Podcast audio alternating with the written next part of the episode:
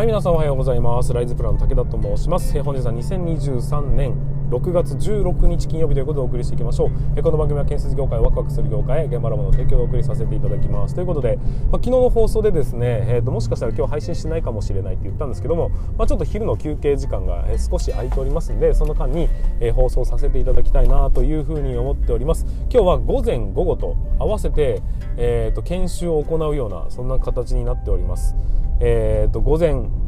に3時間午後に3時間合計6時間、えー、今回はね全員がフレッシュマンなので フレッシュマンというか1年生だし、えー、初めて接する第1回目なんですよ。なので若干のこっちも緊張しながら進めていかざるを得ないんですが、まあ、そんな感じで、えーと、お送りしていくというような形になってございます。皆さんいかがお過ごしでしょうか。なのでねちょっとね喉の関係上、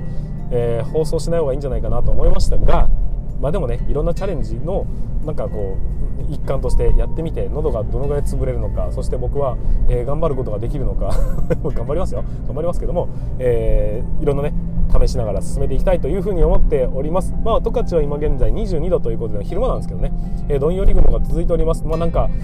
梅雨っていうのは北海道にはないとは言われながらもやっぱりなんかじとじとするというかうんどんよりしているっていうのが多いなというふうに思っております。ただそうは言っても、えー、基本的には乾燥しております、えー、ジメジメするっていうことはなかなかなくてまあ、少なくとも夜になれば寝苦しいですっていうのも、まあ、そのなかなか経験しづらいところなので避暑地としてはやっぱり北海道は向いてるのかなと思いますが昼間の暑さはねやっぱ尋常じゃないなというふうに感じておりますのでまあよしあしかなで冬も雪降りますしね、まあ、移住を考えている方がもしもいらっしゃるんであればちょっと考え直した方がいいかな 雪が降らなかったり、まあ、帯広だとかは雪の降雪量が非常に少ない場所ではあるので、まあ、そういう意味では北海道の中でいうと、まあ、過ごしやすい場所かもしれないです。何の話をしてるんでしょうね、えー、まあ、いずれにせよですね、まあ、いろんなこと取り組みをやりながら僕も頑張っておりますが、えー、北海道の地から離れることなくオンライン上で全国の人たちと仕事をするっていうことを、まあ、楽しみに、え、僕は、え今後も進めていきたいというふうに思っておりますので、え今後もねえー、株式会社ライズプランそして現場ラボというサイトを運営しております。その現場ラボの活動等につきましてはぜひ注目していただければなというふうに思っておりますのでよろしくお願いいたします。はいということで本日も最後まで 最後までなかった。ここから進めていきたいというふうに思っておりますが準備の方よろしいでしょうか。それでは今日も立ち入り禁止の向こう側へ行ってみましょう。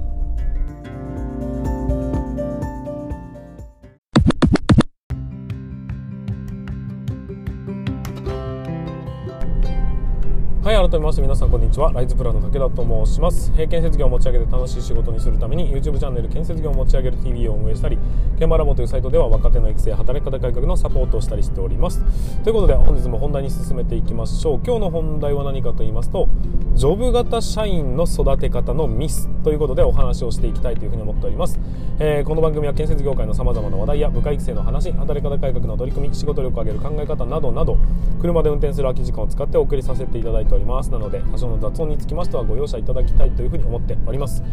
はいということで、えー、改めまして進めていきましょう、えー、ジョブ型社員の育て方のミスということで、えー、まあ、今世の中はね、え少しずつこうジョブ型っていう働き方もあっていいんじゃないっていうような感じで、えーと、世の中シフトしております、まあ、ジョブ型って要は一つの専門スキルに特化した人材という働き方。これはジョブ型社員ジョブジョブ型雇用というふうに呼ぶわけですけども今まではね、えーといろんなことができるということが大切だったんですが今から今ここから先はそういう人もいるけど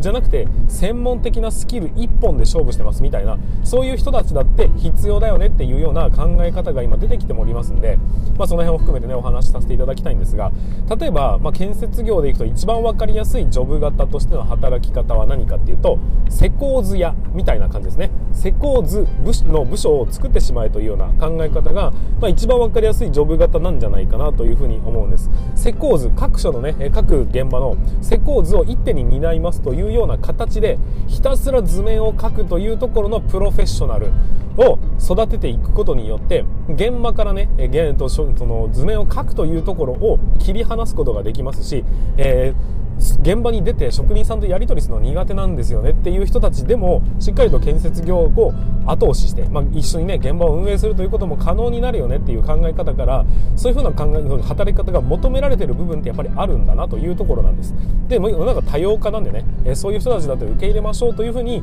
考える人たちが多いんですがこういう人たちをね仮に受け入れたとしましょう。でも最初はね新卒で入ってくるとゼロベースで始まるじゃないですか。でそこから始まるにえーと、大抵の、うんと、会社さんは施工図を書くっていうところのプロフェッショナルに育て上げなければいけないんだが最初にやることって何かっていうととりあえず1年2年は現場に出ろっていう指示を出すと思うんです。で経験した後で施工図というものを学びましょうというところになっていくことがこの順番になることが非常に多いんですがこれがですね僕はですね育て方のミスなんだというふうに思ってます。なぜかっていうのを、え、これから説明していきますがまずはね例えば僕の理屈としては、えー、最初にテクニックを学んだ上で改めまして現場ではどうなってるのかなっていうふうに現地とすり合わせをしていくっていうことが非常に重要なんだというふうに思うんです。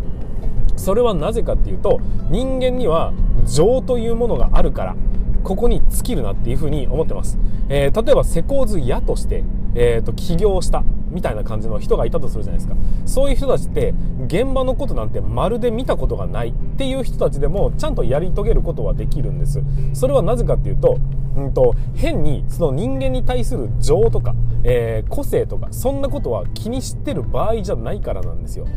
ちょっともう、うんと、非常にね漠然とした話になってるんでもう少し具体的な話をしましょう。例えば、え元請けに、えまあそうだね、元請けって施工管理として、えー、と就職をした人がいたとしましょう。そこから10年経ち、えー、その後にね、例えば設計事務所の方に転職しましたとか、え逆に、え協力業者側に転職しましたとかそういう人たちっていうのは割といるんですいるんですがそういう人たちはどういう感情を持って、えーと、そちら方に移動するのかっていうと、まあ、向こうが求めてるのは当然元請け側の気持ちも分かる人っていう人手として非常に重宝するという考え方もあるんです。ただ実際になってみた人たちに話を聞くとめちゃくちゃやりづらいって言うんですよ。なぜなら例えば、えーと、協力業者の方に転職した人は、えーと、元請け側の気持ちを生実感持ってしまっているんです。ってなるとこれ交渉してきてんな。っていうような感覚が出てみたり予算きっとこのぐらいはあるなみたいな勘ぐり方をしてみたりこの人性格きついからちょっとなみたいなところの感覚になりやすくなるっていうので分かりますかね？これが現地を知ってしまっているがゆえに出てくる、まあ、弊害のようなもの。これをね、まあ、うまく活用する人もいるんですけども、えー、それがいわゆる弊害だというふうに思います。逆に上のポジションですよ。管管理側の方に、まあ、設計事務所側に上がった人も大体一緒ですね。こういうふうに言うと現場は嫌がることが分かっている。分かってるから言えないみたいな気持ちが出てきてしまうっていうところも、えー、その弊害なんじゃないかなっていうふうに思うんです。特にジョブ型として例えばその施工図を書きましょうって言ってる人たちにとってみると現場に先に出てしまうとその先輩と交わりますよね、えーとまあ、コミュニケーションを取ります。そうすると相手がどういう人間なのかとか現場ってこういうところでなんかこうギスギスしたりだとかトラブル起きるんだなっていうことが分かっちゃうんですよ。そうするとねその後にじゃあ、えー、施工図を覚えましょうって話になるといや大切なことではあるんだけども余計なイメージが山のように頭に出てきて何でしょう最初から細かいところまで覚えようとしてしまう傾向があるなっていうふうに思うんです。こういうふうにやるといやでもな、えー、職人さんすげえ困ってたしなみたいなことがあるとそれ以上テクニックが前に進んでいかなくなっちゃうっていうような僕はね弊害があると思うんですよ。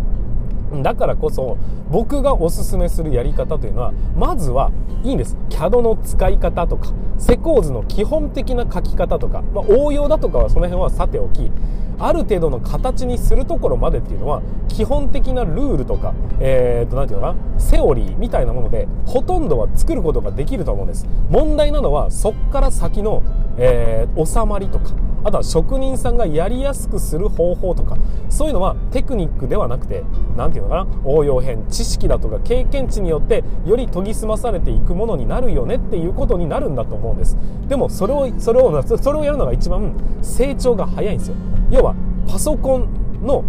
ツールとして使いこなすことになるわけですからそこを先に覚えた方が余計なことを考えなくて済むんで成長が早いんです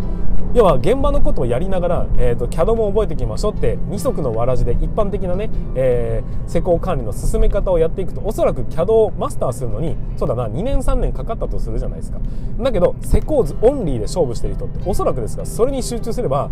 そうだな34ヶ月でいいところを、うんと、セオリー通りのものは作れるようになるんじゃないかなっていうふうに思うんです。だからまずはざーっとそのテクニックばかりをひたすら覚えて図面は曲がりなりにかけますという状態を作ったそこからじゃあ現地ではこの現この図面を使ってどういうふうに動かされてるのかっていう実際を見てみましょうって言って自分のテクニックをある程度ふわっと覚えてしまった後に現地とのすり合わせを行っていくそうすると,、えーと、あこういうふうに書いたら職人さんから質問のオンパレードなんだっていうことが分かってみたりするとこうした方がいいなっていう目線で見ることができるようになってくると思うんです。